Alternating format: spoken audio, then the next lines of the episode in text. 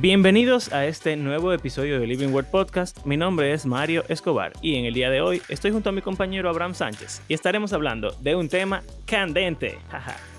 Hablaremos del infierno. Eso fue súper gracioso. Aquí vamos.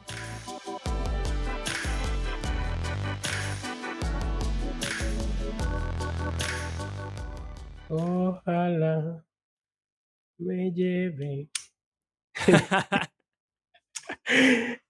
Cuando Eh, oigo gente cantando así, dije, ¿qué tú le vas a decir cuando él venga a buscar? Cuando él venga a buscarte. Hay un dicho que dice, no es lo mismo llamar al diablo que verlo venir. Exactamente. Y es así, es muy así. Eh, eh, interesante que Dante, obviamente, ha sido como la figura de más influencia de que la gente asume sobre el infierno. Ya que, o sea, alguien que no sepa nada de cristianismo, porque normalmente la gente que se cree en una iglesia no, espero, Hmm. que su, su postura del infierno no se parezca a Dante, pero básicamente la gente ve como Dante, eh, digo, el infierno como el reino del diablo, donde Aunque- él, eh, él que manda y eh, ahí están los demonios, que sí, ok, y ellos están encargados de torturar a la gente. Aunque yo no sé si eso es lo que dice Dante tampoco. Oye, eso te iba a decir, eso te iba a decir. La Divina Comedia de Dante Alighieri. Eh, realmente Dante era católico Sí, y su teología no es... y no es- alegórico. exacto, es muy Es alegórico algo su tipo libro. Narnia. Pero no solamente eso, sino que oye el título del libro, La Divina Comedia. El punto del libro no es explicar necesariamente cómo funciona el infierno, aunque obvio, se puede ver bastante de cómo él piensa que el infierno funciona. Pero el punto del libro es simplemente decir lo que todos los cristianos han dicho por toda la historia, que al final Dios gana. Porque lo que es una comedia es una historia, un drama, donde al final hay un final feliz. A diferencia de una tragedia, donde el final es triste. ¿Ok? Entonces, La Divina Comedia simplemente es un libro donde Dante está demostrando que al final Dios gana y la iglesia gana y el bien gana. Eh, eso por un lado. Y por el otro lado, es que hay dos factores. Uno, es verdad, es bien alegórico quizá, hay mucha, hay mucha metáfora o lo que sea. Sí, Y- Incluso como que hay personajes de, de la literatura clásica ahí, de todo. o Sí, sea, sí. como, eh, y no es, no es de que un, no es un intento de una historia real ni nada por el estilo. No. Pero lo otro también es que recordemos que esto fue en la época medieval, donde el mundo entero estaba equivocado en todo. o sea que, a Entonces, pes- es como que le dio forma a la imaginación de la gente y se fueron de ahí para allá. O sea, exacto. llevaron más lejos de lo que realmente Dante dijo. Porque la mayoría de gente no ha leído a Dante. Pero es como una distorsión de cosas que salieron de la Divina Comedia que ha llenado la imaginación. O sea, la en la época popular. medieval había una distorsión de la teología. Y de esa distorsión de la teología, Dante escribió. Y entonces la gente distorsiona lo que Dante escribió. Exacto. Y entonces han pasado dos mil años, o bueno, perdón, eh, mil años, eh, y la gente distorsiona lo que la gente distorsionó de lo que Dante escribió. Exacto. Pero bueno, Ahí tú ves el, el diablo rojo con cuernos y la cola Sí. y el tridente y reina torturando gente y ese tipo de cosas. También porque tenemos una, en esta cultura tenemos un, como una afición con la literalidad.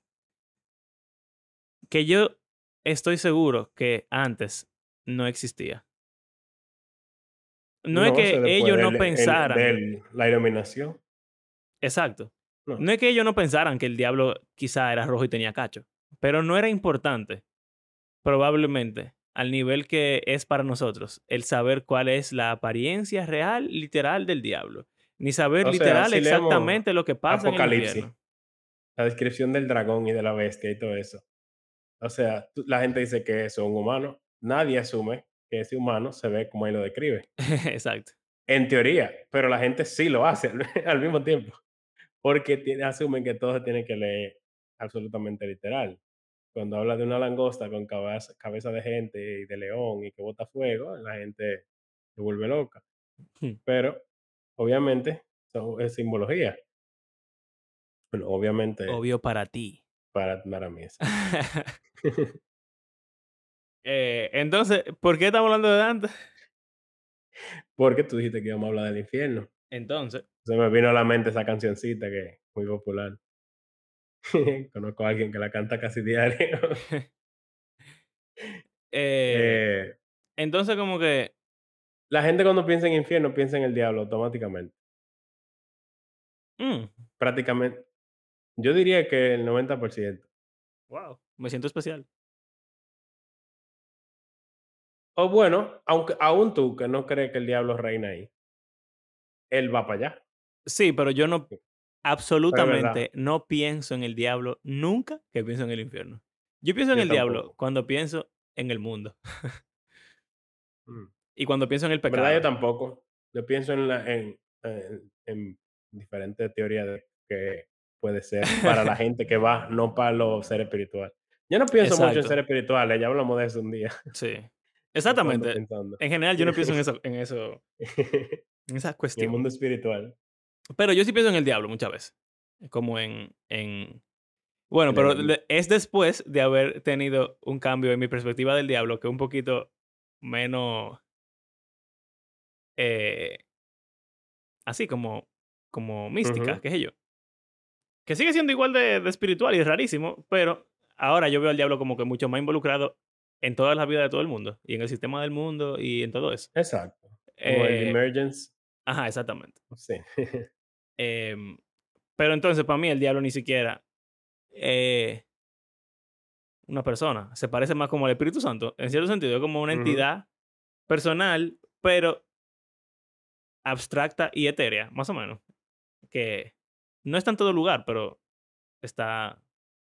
Su influencia Y abraza todo el, el mundo. cuando tú piensas en el infierno, tú piensas en Dios. Mm, wow, es una pregunta buena profunda. pregunta. Wow. Sí, me me llegó así. Yo pienso.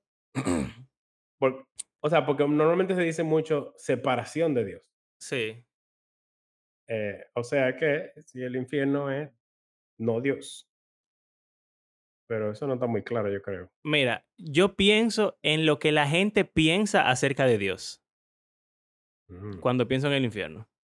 Ah, o sea, la la imagen que tienen de Dios debido a que el infierno exista, por ejemplo. O sea, una persona que esté en el infierno actualmente o en Ah, el futuro, exacto. ¿cuál es su perspectiva de Dios y su relación con Dios estando en el infierno? Eso yo pienso a veces, con relación a Dios y el infierno. Pero no Ah, bueno, en pienso, verdad yo pensaba algo así, no pienso como en Dios así, diga que un rol activo ahí. no, no. Eh, esta ¿qué es conversación empezó porque Abraham me mandó a las 4 de la mañana un mensaje, un, como un, un fragmento de algo que dice un... Es un padre católico, Filósofo, un filósofo católico. Eh, interesante, pero un poquito como que, mira que... Bueno, yo siento que en nuestra relación, antes yo era el que traía más cosas y tú eras como el, el que... El que push El que reaccionaba. Ajá, Sí. pero ahora siento que últimamente tú estás trayendo más cosas y yo, o sea, más cosas a las que yo rechazo o siento algún tipo de, como que, mm, de las que yo te doy. O sea, que te Bueno, estás realmente yo no lo vi yo. lo vi como algo que no, yo no lo vi como algo que yo aceptaba, sino que me me No, no, atención. yo sé. Eh, Pero a antes de antes de llegar a esa postura, no diríamos como lo normal, lo que la gente normalmente piensa. O sea, aparte de esa, que yo diría que una postura no cristiana, de que el diablo es el que está en control y tormenta a la gente. Es una postura de cultura popular. como una, una, una postura folclórica. Exacto. Ya es casi un mi un mitología en un sentido. Eh, pero, Misticismo. ¿qué? Exacto. ¿Qué piensan los cristianos sobre el infierno?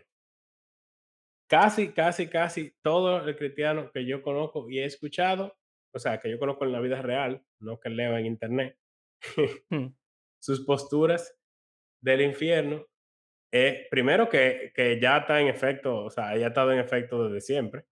O sea, que ya, ya existe. Si tú mueres, tú puedes ir para allá ahora mismo. Ok.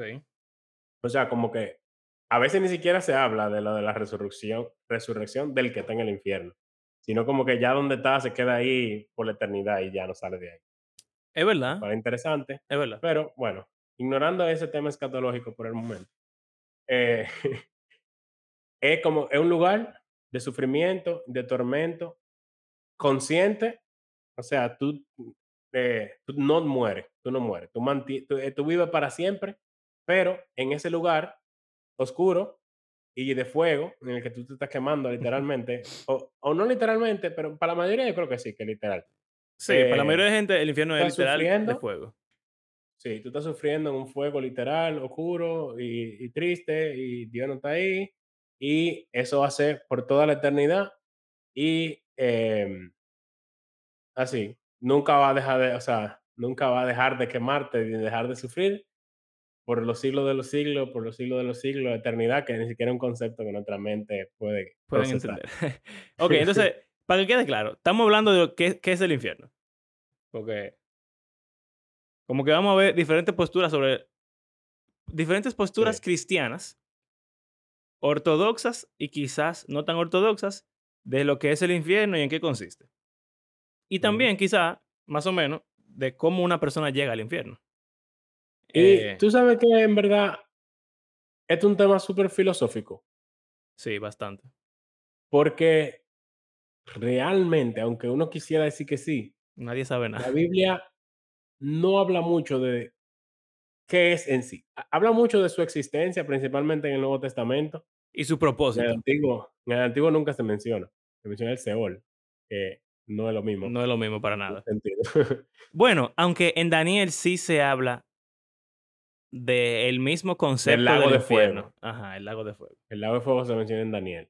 Pero Daniel es como bien moderno. Muy, mo- sí, sí. Em, entonces, en el Antiguo Testamento no se menciona. Jesús lo menciona mucho según nuestras traducciones, porque lo que él se refiere a algo que él se llama Gehenna, que era un lugar específico que tiene su historia en el Antiguo Testamento. eh, no sé si entra en esa, ese detalle, pero es interesante que muchas hay muchas palabras que nuestras Biblias traducen como infierno cuando son palabras diferentes en el griego, que a veces eh, implican cosas diferentes y uno como que la mezcla todita. Sí. O sea, uno mezcla Seol, Hades, Gehenna, que es el infierno, el lago de fuego, eh, todo eso, uno lo junta, el fuego de la parábola del rico y Lázaro también, y como que una combinación de todo eso, esa es la postura de- del infierno. Ok, para pasar un, como que pasar de eso, todo eso tradicional y normal, más rápido a lo un poquito más interesante. Y como que mencionar lo que tú estabas diciendo. Básicamente, lo que Abraham dice de Gehenna es que es una palabra hebrea que significa el, el valle de... el valle del el hijo de, De de. Ajá. Eh, que es Gen, eh, Gen Ben Hinón. Entonces, eso era un valle donde hacían, habían guerras. Los, los judíos peleaban mucho en ese valle contra otras naciones. Porque ustedes saben que antes la gente peleaba en valle. Porque tú tenías que como que ponerte enfrente de... Piensen en cualquier película donde hayan guerras así antiguas. Se paran en una planicie gigante. El, el, el- los malos están allí, los buenos están aquí. Se miran, suenan una trompeta y salen huyendo toditos hasta que se juntan y empiezan a matarse. Entonces, al final de una guerra, los cadáveres están ahí tirados. Y sucedía que el valle de Ben Hinnom terminaba lleno de cadáveres y estaban ahí, se podrían ahí, y eso era asqueroso y triste y desagradable y horrible. Entonces, el valle de, de Ben Hinnom se convirtió como en algo horrible. Y no era el que quemaban a los hijos también. Ajá, entonces, luego, también en ese mismo valle, eh, hacían sacrificios infantiles. Y luego también, en ese mismo valle, luego se convirtió en un vertedero, donde se quemaba basura. Entonces, se combinan esas tres cosas. En, ya cuando Jesús llega y habla al respecto, la, la iba a decir que mitología, pero no, la teología judía eh, hablaba de la condenación final de los pecadores o, o de, los, de las naciones paganas, como, y también de los judíos que habían abandonado al Señor, como que Dios iba a dejar sus cuerpos ahí, iban a ser quemados por la eternidad. Entonces, Pero en verdad están muertos. sí, están muertos. O sea, y el el fuego es final que de ellos Isaías. están quemando. final de Isaías. Sí, exacto. Es como que, porque después de que están todos los muertos ahí, hay que quemarlo para que no se pudra eso y sea algo eh, tóxico. Entonces, esa es como la imagen que Jesús usa. Un lugar donde eh, la gente está muerta, donde se quema el- los desechos y donde el pecado eh, reina porque están sacrificando niños. Porque como los cielos nuevos y la tierra nueva que yo hago permanecerán delante de mí, declara Yahweh, así permanecerá su descendencia y su nombre, de toda una nueva creación. Sucederá que de, de luna nueva en luna nueva y de día de reposo en día de reposo, o sea, por la eternidad, todo mortal vendrá a postrarse delante de mí, dice Yahweh. Y cuando salgan, verán los cadáveres de los hombres que se rebelaron contra mí, porque su gusano no morirá ni su fuego se apagará, y serán el horror de toda la humanidad. Y es el final de. Genial. Qué lindo. Fuerte. o sea, básicamente va a haber una eh, nueva creación por siempre, pero aquellos que se rebelaron van hasta ahí. Esa frasecita que Jesús mismo usa en Marcos también, de que el gusano no muere y el fuego no se apaga. Exacto, entonces hay que quedarse Pero con eso en la mente. son para- cadáveres, eso es algo interesante, que esos son cadáveres, no tan Sí, exacto. Cuando hablemos de la próxima, de las otras posturas, vamos a hacer referencia a, a esto. Pero nada, el punto es que de ahí eh, Jesús habla del infierno como un lugar de fuego, como un lugar de, de sufrimiento, de destrucción, usa la misma palabra y esa es la palabra que se traduce como infierno. Entonces, en la postura tradicional se llama tormento eterno. Ese es como el nombre teológico. Tor- eh, bueno, Eternal Conscious Torment. Exacto. Es importante tormento- esa palabra. Sí, sí. Tormento eterno consciente, está bien. Eh, y consiste en que Dios te tormenta con fuego o de alguna otra forma por tu pecado. Entonces, en la... variación entre qué tan literal es el fuego y eso. Sí, exacto. Pero, lo que, lo que es importante es que Dios te castiga activamente y como de una forma arbitraria. Y no lo digo de algo de forma importante negativa. en mm, algo importante en todas las posturas es que la justicia de Dios no es negociable. O sea, es algo que no se puede negar. Entonces, lo que sea que sea el infierno, eh, Dios es justo. O sea que em, eso es algo que Dante tiene, de que él ve como diferentes Sí. niveles de infierno. De que sí, es un sufrimiento eterno y consciente, pero aún en esa postura, de alguna forma que no sabemos cuál, hay diferentes condenas para diferentes tipos de, de personas. O sea, asumiendo, por ejemplo, el ejemplo clásico de Hitler, no es lo mismo que un tipo random que vivió su vida normal y terminó ahí también. Exacto. Eh, exacto. Entonces, lo que sea que pase en el infierno es justo. La gente se lo merece. El castigo, el castigo justo por el pecado. Eh, pero el punto es que es como cuando uno tiene un, niño, un bebé, un, un hijo. Que tú puedes, o en un colegio, cualquier figura de autoridad, o hasta en la, el sistema judicial, tú puedes crear un castigo que su propósito sea castigar a la persona, pero el, el, como el medio o el método para hacerlo, tú puedes decidir cuál es. En, en la crianza se habla Mm. mucho de lo que se llaman como consecuencias naturales. Dígase, si mi hijo eh, está corriendo y yo le digo, Nicolás, no corras, que te vas a caer.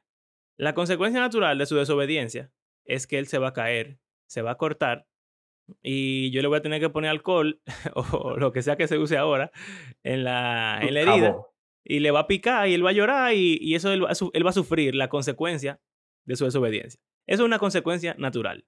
Tú no estás activamente haciendo nada, tú solamente estás dejando que la cosa tome Sí. su curso. Es él como le va a ir si mal. alguien se roba algo, si alguien, eh, perdón, rompe algo, tiene que pagarlo. Es una consecuencia natural. Exacto, tienes que resarcir el daño que hiciste. Muy bien. Ahora.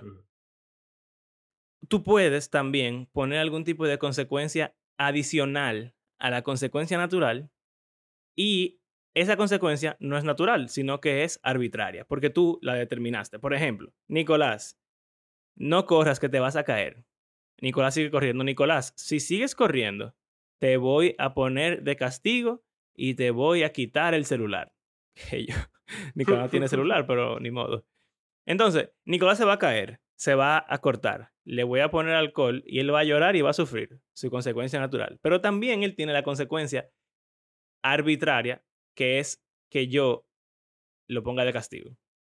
¿Está mal que yo lo ponga de castigo? No. Eh, no estamos hablando de crianza aquí, hay gente que tiene sus, Sí. su idea, yo también tengo mis antes ideas. tú te caías y te daban una y te daban una pela. de- Sí, aparte del, del golpe. Pues, eh, de lo que te diste. No estamos aquí hablando de eso, ¿qué importa? Yo pienso en mi cosa, Abraham piensa su cosa, todo el mundo piensa su cosa, no importa. Esto es un ejemplo de lo del infierno. Entonces, el infierno, con Dios, por ejemplo, con fuego literal, o con un sufrimiento psicológico, o cualquier forma de tormento consciente que haya en el infierno, la idea es, la consecuencia natural del pecado es que ya tú estás alejado de Dios. Y ya tú no vas para el cielo. Pero entonces, en el infierno Dios te tormenta. Ese es el castigo arbitrario que Dios decidió que le corresponde a las personas que pecan y no le entregan su vida a Cristo. Eso tiene sentido. Es raro, incómodo. Suena Para la raro, mayoría de gente. pero es porque estamos en esta época moderna donde tampoco a los niños tú lo pones de castigo y es ni la pela. No hay consecuencias. ¿Tú entiendes? Entonces, la justicia contempla que si tú eres papá o dueño, que Dios es nuestro dueño, eh, nuestro amo absoluto, porque Él nos creó, si Él quiere darnos un castigo arbitrario, con- junto con la consecuencia natural, Él tiene todo el derecho de hacerlo. Y además, Él nos lo advierte.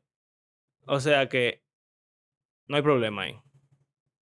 Eh, puede sonar incómodo. No, y que todo el mundo, todo el mundo está de acuerdo de que, por ejemplo, si hay un tipo que mata a otra gente, tú ves de una vez en las redes todo el mundo que lo maten, que sí o qué. Exacto. o sea, todo el mundo tiene un sentido de justicia eh, interno. Lo único es que la gente no está de acuerdo en como el peso eh, de la justicia aplicada en base a lo que se hizo. Exacto. Y O sea, también en, O a veces se minimiza también.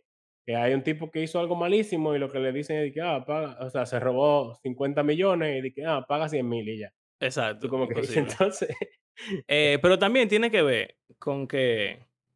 Concho, se me olvidó. Te odio, Abraham. Ah, ya. Que eso de consecuencias naturales, tú sabes, al final, todo es arbitrario. Porque, por ejemplo, si tú te robaste algo, tú tienes que devolverlo. Eso suena natural. Pero eso es lo que nosotros entendemos que es natural. Porque, por ejemplo, si tú dices, yo maté a una gente, para alguien lo natural sería decir que lo metan preso. Para mí, Sí. lo natural sería decir que lo maten. Eh, o, por ejemplo, hay veces que a- hablando de eso de los, los violadores y abusadores de niños, dicen, ah, lo Que que lo maten, o que lo violen, o que lo castren, o que qué sé yo cuánto. Entonces, cada quien tiene su propio concepto de justicia y de la consecuencia natural que debería venir atada al verdad. pecado. es interesante que hay gente que considera que la muerte es un castigo muy, muy ligero y prefieren Sí. elegir, quizá no tanto en la vida real, aunque sí se ha dado en la vida real, pero más en películas y cosas tú lo ves, como que, ah, no, la muerte sería un eh, ca- un regalo. regalo para ti. Entonces lo que te vamos a hacer es que te vamos a torturar Exacto. en, en lo que tú te vivo. Y en Y verdad, si tú mueres durante la tortura, bueno, amén. ¿tú sabes qué? Tiene pila de sentido.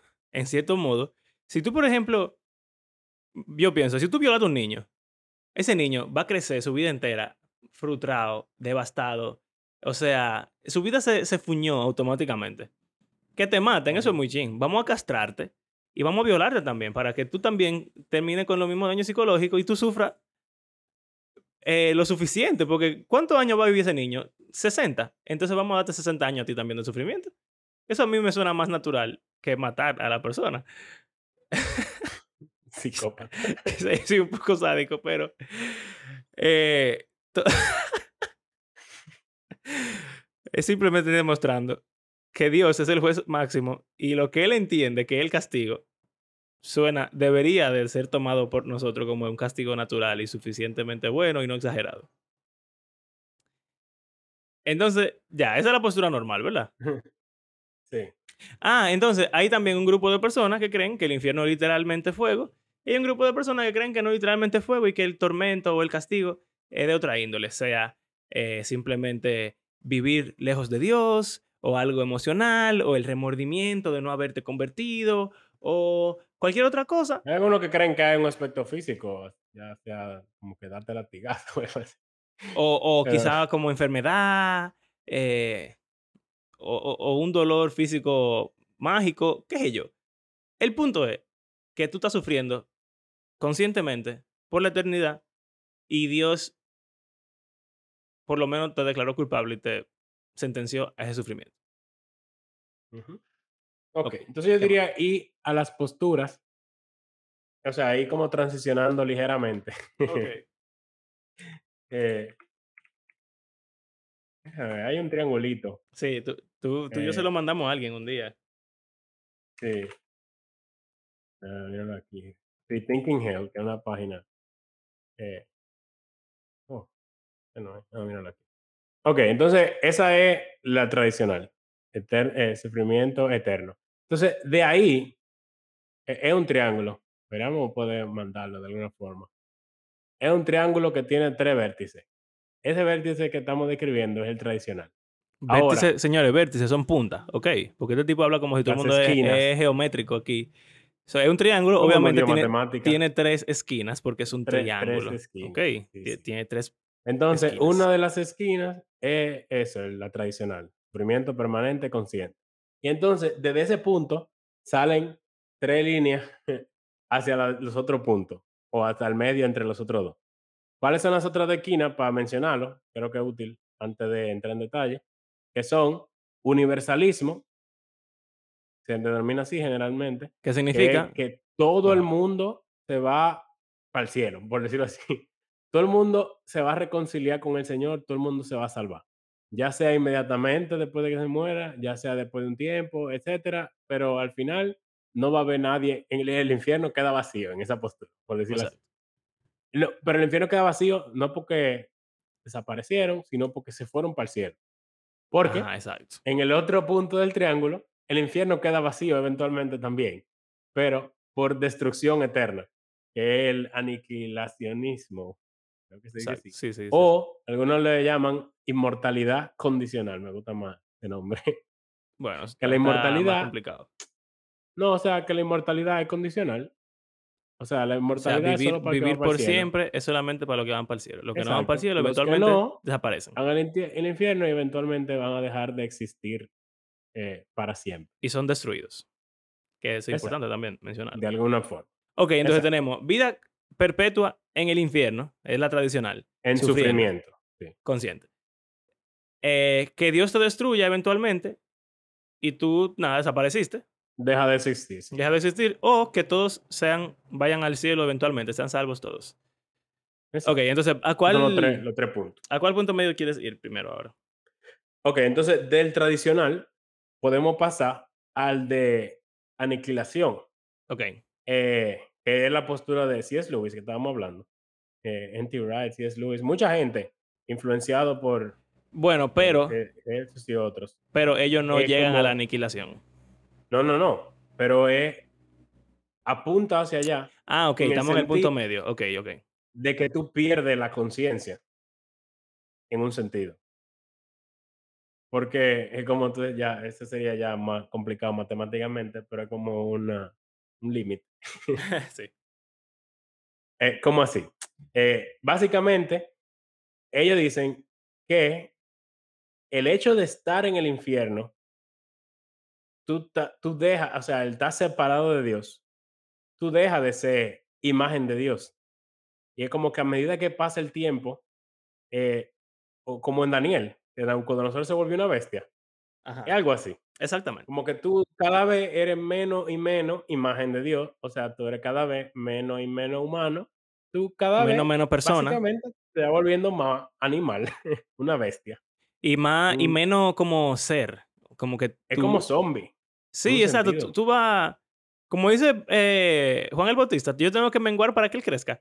Tú vas menguando con el tiempo. Es como que eh, tú te vuelves un, un, un, un caparazón de lo que tú eras.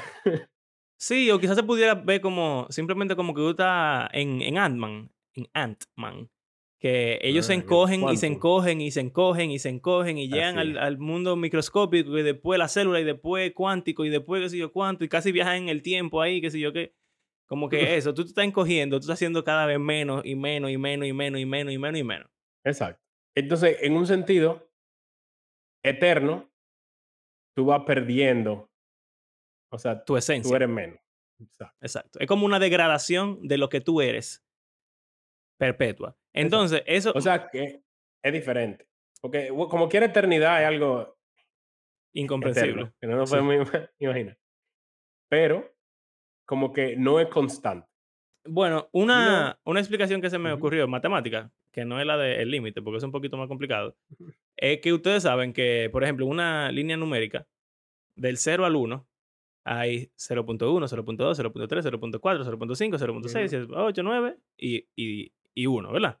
Eh, pero entonces los números decimales son, son infinitos. O sea, entre 0 Cierto. y 1 entre 0 y 1. hay una infinidad de números, porque 0.01, 0.0112, 0.013, 0.00001, 0. Tú sabes, es una infinidad de Etcétera. números que van aumentando de 0 a 1 infinitamente hasta que mágicamente llegan a 1 y van reduciéndose infinitamente de 1 a 0 hasta que mágicamente llegan a 0.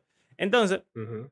si 1 es estar vivo y 0 es dejar de existir, en el infierno tú vas pasando de 1 a 0 Tiende a cero. tú vas corriendo hacia el número cero, pero tú nunca vas a llegar a dejar de existir. Eh, ni a dejar de ser quizá un humano, ni a dejar de tener un poco de la imagen de. Dios. Todo eso son, tú sabes, como... eh, por eso que Abraham dijo que era un poco filosófico, o muy filosófico, porque al final nadie sabe nada de esto, pero la, esa Exacto. postura es como que tú siempre vas a irte degradando y como, nada, por la eternidad, tú vas a, a vivir por Exacto. siempre degradándote. Y no es que esa degradación se va a terminar eventualmente, pero eh, parecería que sí, porque tú vas a llegar a 0.0000000000001 y después a 0.000000000000001 y, y van a pasar miles de millones de años y tú vas a seguir llenándote de cero hasta que tú seas casi nada. Ujú.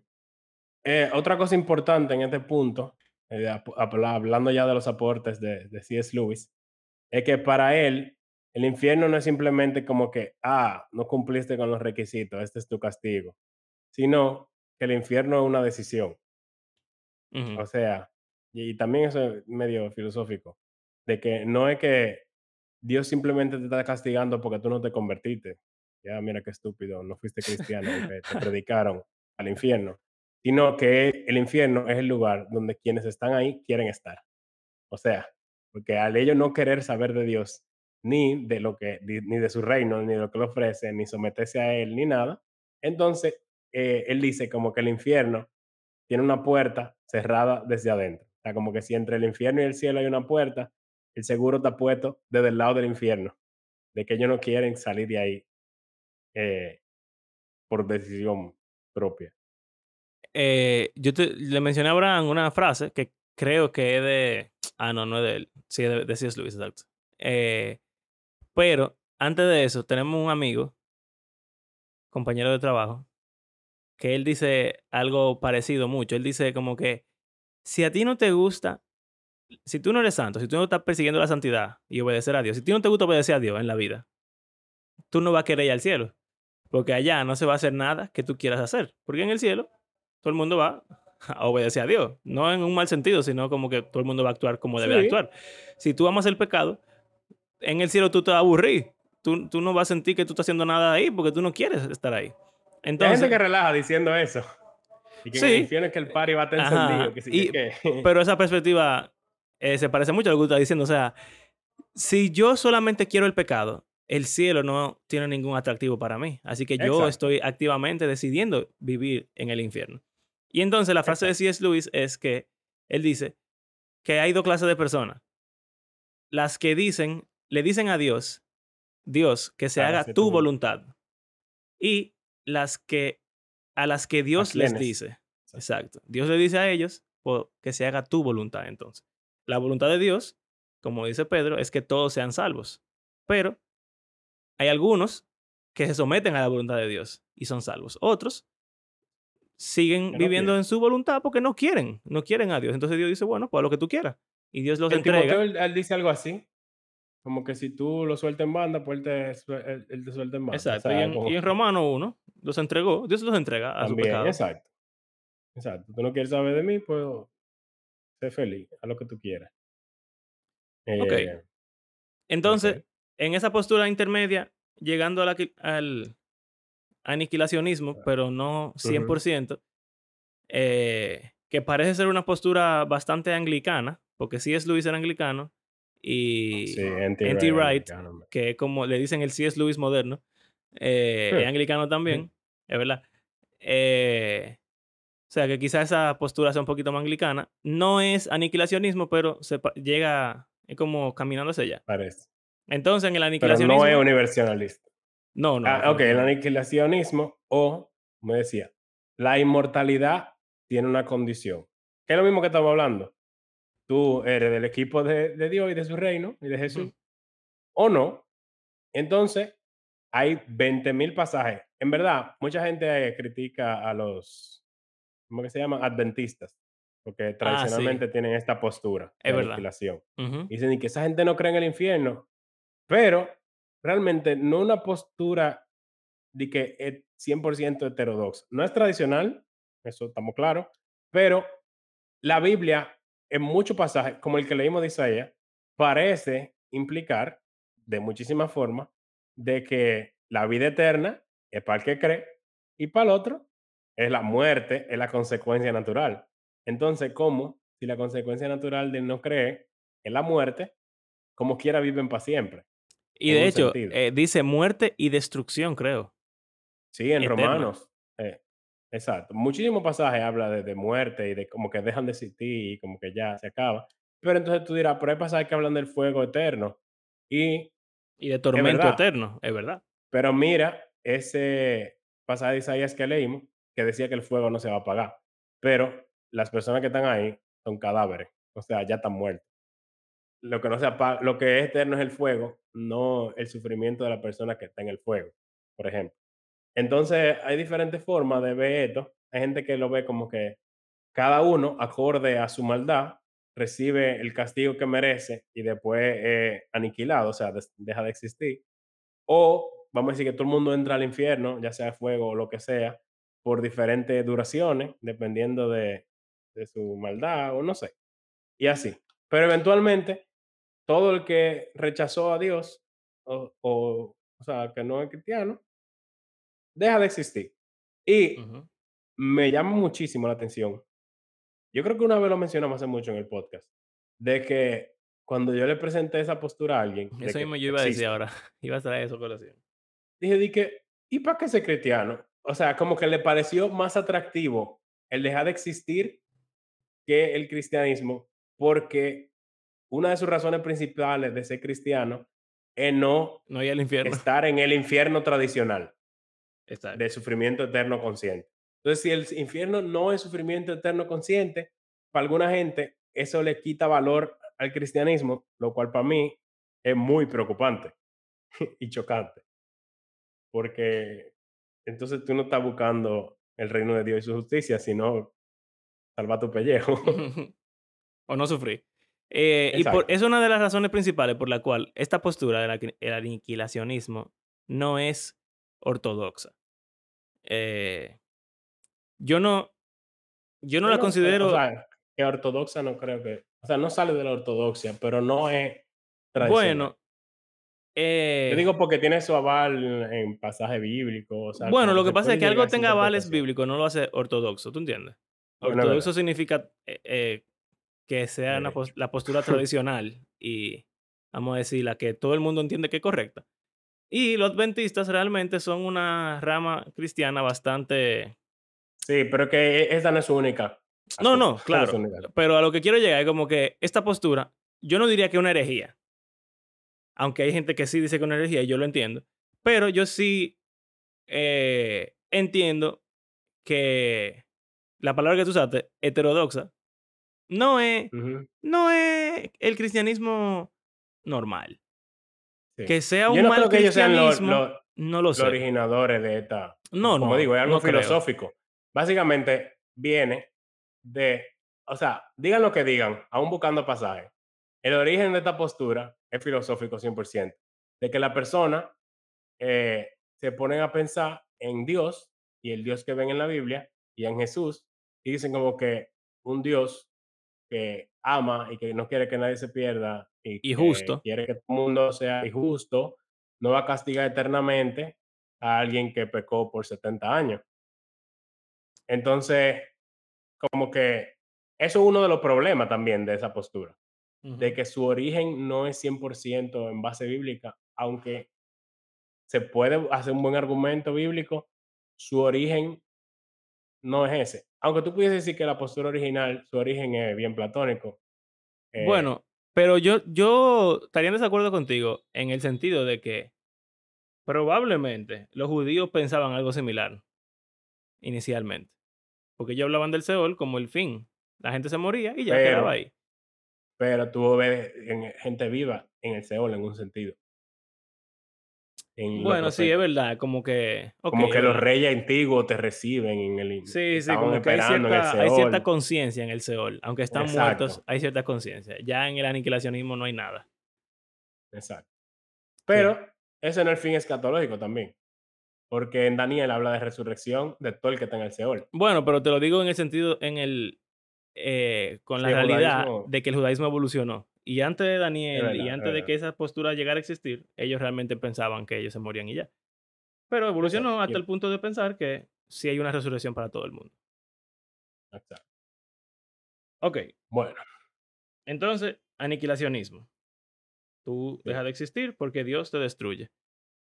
Eh, a mí me gusta esa postura, sobre todo por eso que yo decía de, de que, o sea, de presentarlo como una opción solo como para que la gente no se convierta por miedo al infierno.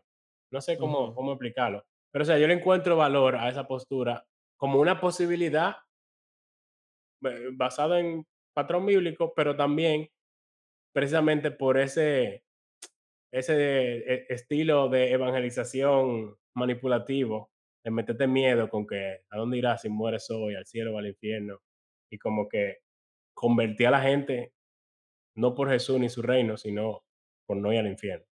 o por lo menos que el miedo que tú tengas sea un miedo Que te lleve. correcto, eh, o sea, bíblicamente correcto, que sería decir, Ujú. hay una condenación. ¿Cómo se ve esa condenación? Estamos intentando descubrirlo todavía, pero con el hecho, o sea, que si tú dices, ok, yo no quiero ser condenado y por eso quiero convertirme, está bien, válido.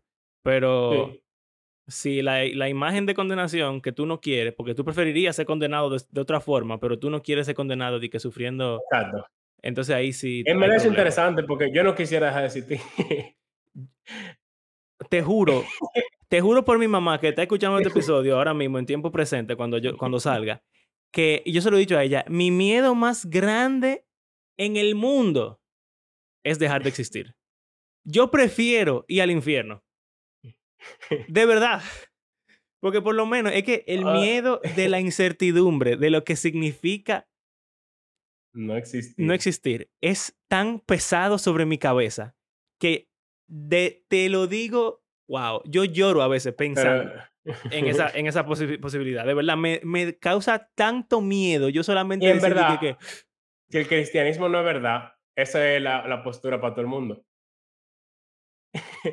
bueno, sea- en verdad no, la gente cree como una vida después de la, después de la muerte. No, no, la, la mayoría de gente que, bueno, ateo. La, Los ateos sí, los ateos sí, creen que ellos van a desaparecer atea es que todo el mundo desaparece y ya. Sí, Que es, como un aniquilacionismo universal. exacto. Nadie va para ningún otro sitio, todo el mundo se de- deja Ya, de tú dejaste de existir. O sea, si esa fuera la realidad, yo fuera, o sea, si yo creyera es- eso como la realidad, yo Ujú. fuera la persona más insípida del mundo. Porque Fatalista. de verdad yo sería demasiado fatalista. Es más, yo creo que yo me hubiera matado. Porque yo, yo, yo, yo pienso demasiado como en, en el cálculo de esto versus lo otro. Y yo digo, conchale, pero Sí. 70 años ahora, es verdad, yo voy a disfrutar tal cosa que sé yo cuánto, heavy, pero la vida también uno sufre pila. Y entonces después yo voy a dejar de existir por siempre. Así que, ¿Para qué? ¿para qué?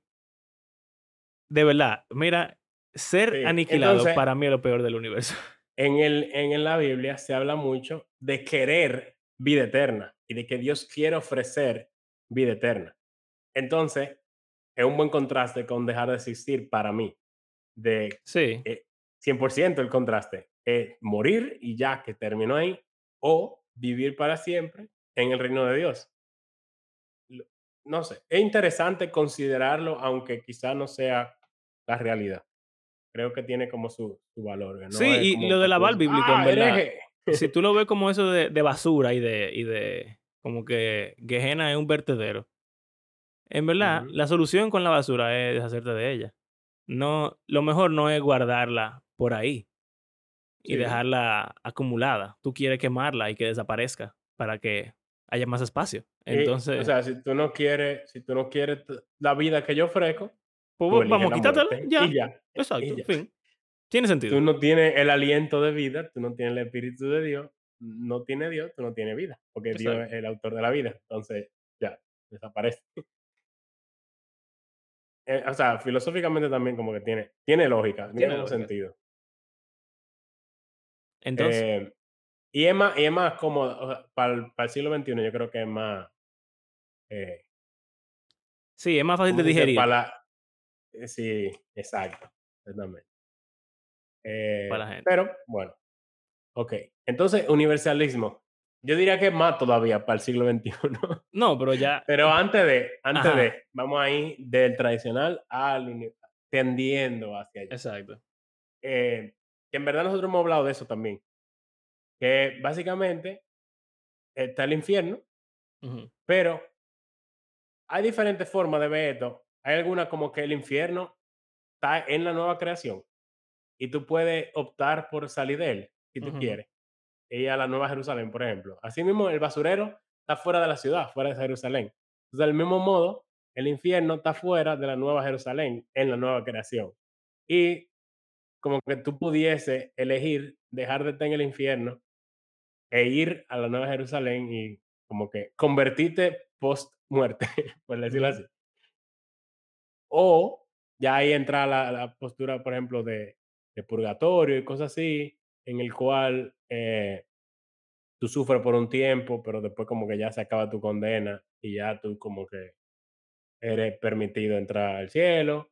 Ha- Hay, diferentes formas de ver esto, pero hay, en, en algunas de estas posturas el infierno no se vacía 100%, sino como que algunos, por ejemplo, el argumento ese popular de, de que y lo que nunca oyeron, lo que nunca supieron. Y ujú. hay un pasaje incluso que habla como que Jesús hizo algo entre los muertos durante esos tres días. Oh, y le como que le predicó, es verdad. Eran Exacto, eran a entonces, demonios eh, realmente, pero bueno. bueno, pero o sea, como que hay una, Sí, sí, es una, buena, es una pregunta filosófica también. Li- 100% hay gente que nunca oyó de Jesús en la historia de la humanidad. Pila. Por, automáticamente van para el infierno por eso o existe alguna posibilidad de esperanza para ellos.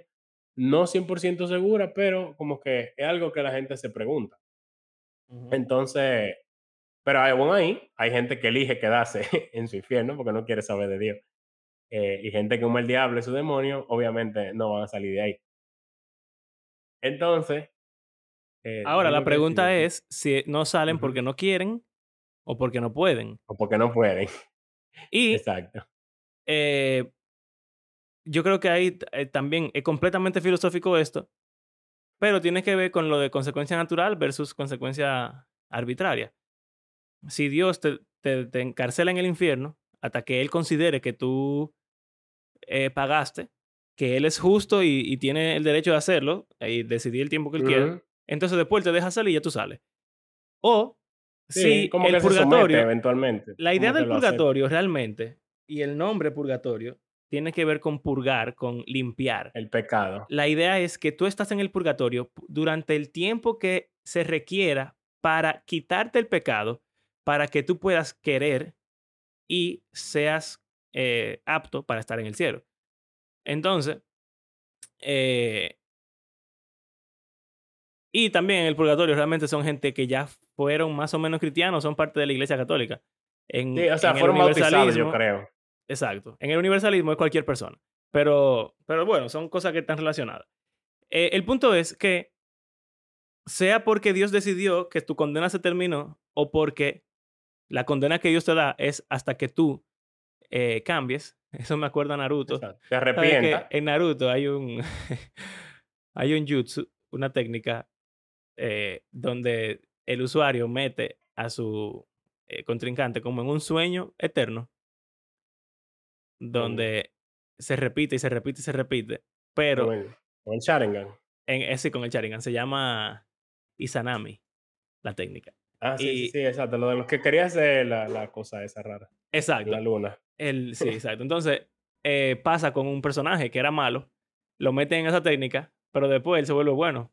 Porque en esa técnica, tú, tú puedes despertarte del sueño si tú cambias y tú ya te vuelves bueno, básicamente. Entonces, es como que Eh, algo así. En, Wanda, en WandaVision meten a alguien en una cosa de eso. Al final. Ah, la no tipa la meten como que. Ah, bueno. Está bien, como, no, no importa. Eh, Básicamente bueno, hay una tipa que la vuelven, le, le, le dañan el cerebro para siempre, hasta que ella quiera, básicamente. Así que vive como si fuera un show de televisión. exacto. Entonces, eso, ese es como llegando la- al, al universalismo. Exacto. Y entonces el universalismo, No, todo el mundo vive por siempre y los que no son salvos, eventualmente son salvos también. y al final, toda la creación es restaurada. hay un... de- Eso suena tan lindo, man. Hay un cristiano, porque es cristiano, él dice que es cristiano, aunque todo el mundo lo considera un hereje, porque el universalismo lamentablemente es una herejía. Él tiene un libro que se llama Love Wins, El amor gana. Se llama Rob Bell, el autor. Y él básicamente Ah, sí, dice, sí. el amor de Dios y Dios es tan grande y tan poderoso que él no puede permitir que el diablo y el pecado eh, como que ganen al final. Él creó a la gente para que vayan para el cielo y para que estén con él. Así que él no va a permitir que el, el pecado le quite eso. Así que al final, el amor de Dios va a ganar y todo el mundo va a ir para el cielo. Eh, y tú sabes, también están las la forma en la que eso ocurre. Hay gente que dice que va a llegar un momento donde Dios se va a saltar y va a decir, vengan para el cielo. O eso de que eventualmente todo el mundo a su tiempo y a su ritmo va a decir como que, ah, mira, Dios, me arrepiento. Y entonces cuando se arrepientan, ahí pueden ir al cielo. Eh, pero nada, el punto es que en el universalismo todo el mundo irá al cielo. Exacto. Eh, hay otras posturas. Por ejemplo, hay una que es aniquilacionista para el humano, pero eterno sufrimiento consciente para el diablo y sus demonios. Oh, eh, una mezcla interesante. Pero hay otra que es la de la iglesia ortodoxa, que es parecido a eso que yo te envié esta mañana, que fue la idea de esta conversación, ujú, que era del filósofo católico, que básicamente dice que lo que hace el infierno el infierno es lo mismo que lo que hace el cielo el cielo, y es el amor inescapable de Dios. O sea, es como, eh, eh, eh, esto sí es filosófico. Básicamente, la nueva crea todo el mundo está en la nueva creación y donde se vive sin pecado y en el amor de Dios. Pero aquellos que odian a Dios y a su amor, eso es la tortura más grande que ellos pueden tener, la presencia del Dios que ellos tanto odian y rechazan y no quieren saber de él. Pero para los otros, eso es el bliss, o sea, el cielo, el deleite, eh, todo lo que siempre ha querido, está en la presencia y en el amor del Señor, en parte de su reino. Entonces, es raro eso. Sí, eso es, es un poquito raro. Y en parte porque, o sea, no diciendo que Dios no ama y que el amor de Dios no es lo más grande del mundo y que Dios es amor, pero realmente hay una parte del amor de Dios que incluye que Él te odie por el pecado. Eh, o quizá odiar es una palabra muy fuerte, pero yo siempre pienso, y estaba pensando hoy en esa canción de, de Andrew Peterson, que se llama Rise Up. Porque esa canción a mí me, me gusta demasiado, me toca mucho. Que dice, si el ladrón viene a... Yo lo, yo lo he dicho en el podcast, ya la he traído a colación, que dice, si el ladrón viniera a, a hurtar, a violar y a destruir, si matar a, todos los hijos y, y, violar a todas las hijas, no vería esto el padre, no se llenaría de ira y no le pagaría a ese tirano en el día de su venida. Eh, entonces dice, espera el día de su venida, porque él se va a levantar eventualmente. Y él va a hacer como yo decía, el sentido de justicia es la razón por la que nosotros experimentamos la emoción de la ira. Exacto. O sea, es, ser airado, es parte de esa imagen de Dios. Algo que estaba bien, se dañó, que tú veas bien otra vez. A alguien abusando de lo demás y eso no causa nada en ti. Si eso no causa nada en ti, tú tienes problemas.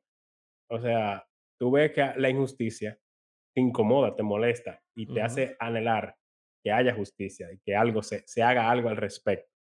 Entonces, de eso se trata el infierno, de que el mundo no es como debería.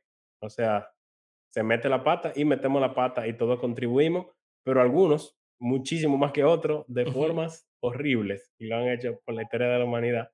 Y todo el mundo como que ora de una forma u otra para que esa gente le den su merecido. Claro. Porque se lo merecen.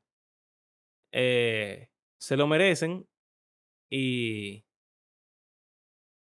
y en cierta parte, también lo dice en Apocalipsis, los santos decapitados le piden a Dios, Dios, ¿cuándo es que tú no vas a vindicar? O sea, no solamente que la gente se lo merece, sino que como que tú esperas que Dios te haga justicia a ti y entonces tú como que quieres que Dios haga el bien, te haga el bien a ti y ese bien significa castigar al otro. O sea que el infierno es importante y el infierno es bueno y es necesario. Y lo heavy es que la gente no tiene que ir al infierno si se arrepiente y viene a Dios. O sea que no es tan malo si quieres ser parte del reino de Dios, es una invitación abierta a todo el mundo, pero es una realidad. O sea, yo le decía a mis estudiantes, eh, como la última vez que le prediqué, el Evangelio no es buena noticia para todo el mundo, lamentablemente. ¿Por qué? Porque realmente el que, como tú mismo decías, el que no quiere saber de Dios, ni de cómo Él opera, ni de lo que Él eh, espera y quiere para el mundo, entonces simplemente el Evangelio no es buena noticia, al contrario yo no quiero ser parte de eso. Entonces, lamentablemente, va a haber gente que nunca lo va a aceptar, aunque sea gratis. Exacto. Aunque sea, o sea, aunque sea ideal.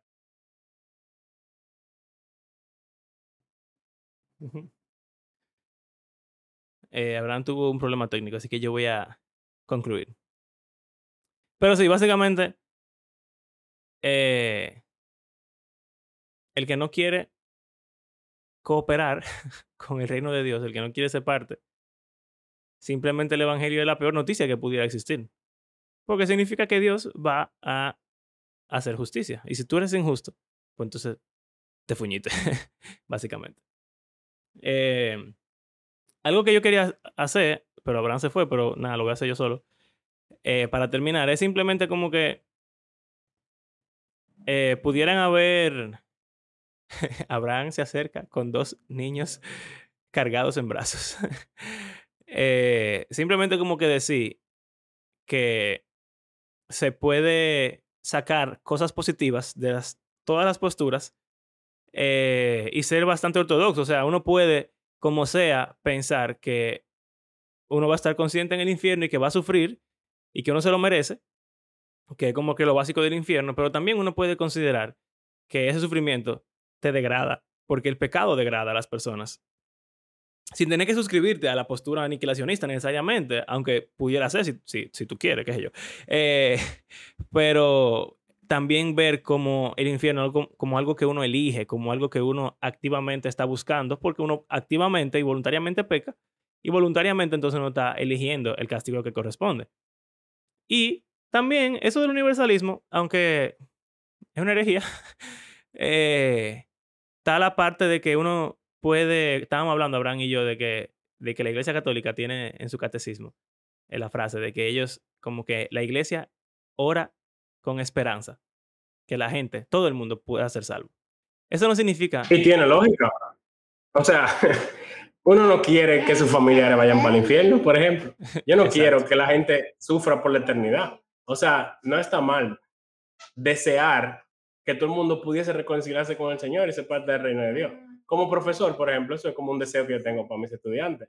Aunque, como Moisés, yo sé que eso no va a pasar, lamentablemente. Pero uno puede esperar y orar por eso. O sea, aunque nunca suceda. Entonces, yo no, o sea, si está controlado, obviamente, el deseo. Y no devolverlo algo como un hecho, eh, entonces hay que se pone problemático. Exacto. Y, y, o sea, incluso yo diría, tú puedes no, no pensar como que yo sé que eso no es lo que va a pasar. Porque el punto de la esperanza, como decía el, el padre, es que es algo casi imposible, pero Dios pudiera hacerlo. Dios pudiera salvar a todo el mundo. Dadas las condiciones apropiadas, si todo el mundo se arrepiente o qué sé yo, cualquier cosa en su soberanía que, se decida. Que eso eh, no es lo que va a pasar. Bueno, estamos 99%, 99 seguros de que eso no es lo que va a pasar. Pero ese 1% se lo dejamos a Dios. Y mientras tanto, oramos por todos y esperamos que todos puedan venir al arrepentimiento y seguir al Señor. Y hasta el que se murió, que era un impiazo, como, qué sé yo, tu tío, que era un, bendito loco por ahí, o Hitler, o, quien sea, que tú odias, tu enemiguito del colegio, al final Dios pudo haberlo o puede alcanzarlo. Y eso es lo que todos deberíamos de ser. Eh, en un sentido, yo diría que es una forma de imitar a Jesús, que en la cruz le pide al Padre que lo perdone a aquellos que lo están matando. Porque ellos no saben lo que están haciendo. Entonces, o sea, es triste a mí que como que hay cristianos, cuando hay gente que muere, como que se ponen a celebrar de que se vaya para el infierno. Pero se supone que deberíamos querer que nadie tenga que pasar, o sea, que ir para allá. Bueno, Creo. tú sabes que... O sea, o sea sí, de justicia. Sí, exacto. Queremos justicia, queremos justicia, pero no queremos que alguien, o sea, pero si, si existe la posibilidad de reconciliación y de salvación y de arrepentimiento y transformación, amén. O sea, aunque sea la persona peor del mundo y que y tenga que sufrir la consecuencia de sus acciones, si se arrepiente y, se, y Dios lo transforma, amén. Pablo mataba cristianos Exacto. Y se volvió uno de los más grandes apóstoles. Tú pudiese decir, no, ese tenía que ser para el infierno. Pero mira, el cristianismo no fuera lo que es si no hubiese sido por eso, que Dios usó de esa forma. Entonces, no nunca sabe. Sí, que todo el mundo, y que todo el mundo realmente merece ir para el infierno. Yo también, y tú. O sea, que nadie es mejor que nadie. Eh, pero, tú sabes como que esa, esa combinación entre, ojalá que se vea para el infierno porque se lo merece. Eso es verdad y está bien. Pero también, bueno, pero también ojalá que en vez de tener que irse para el infierno, su castigo sea absuelto y perdonado y que él cambie. Porque si él cambia, entonces ya podemos perdonarlo. Y no tiene que ir al infierno. Y, y se puede perdonar.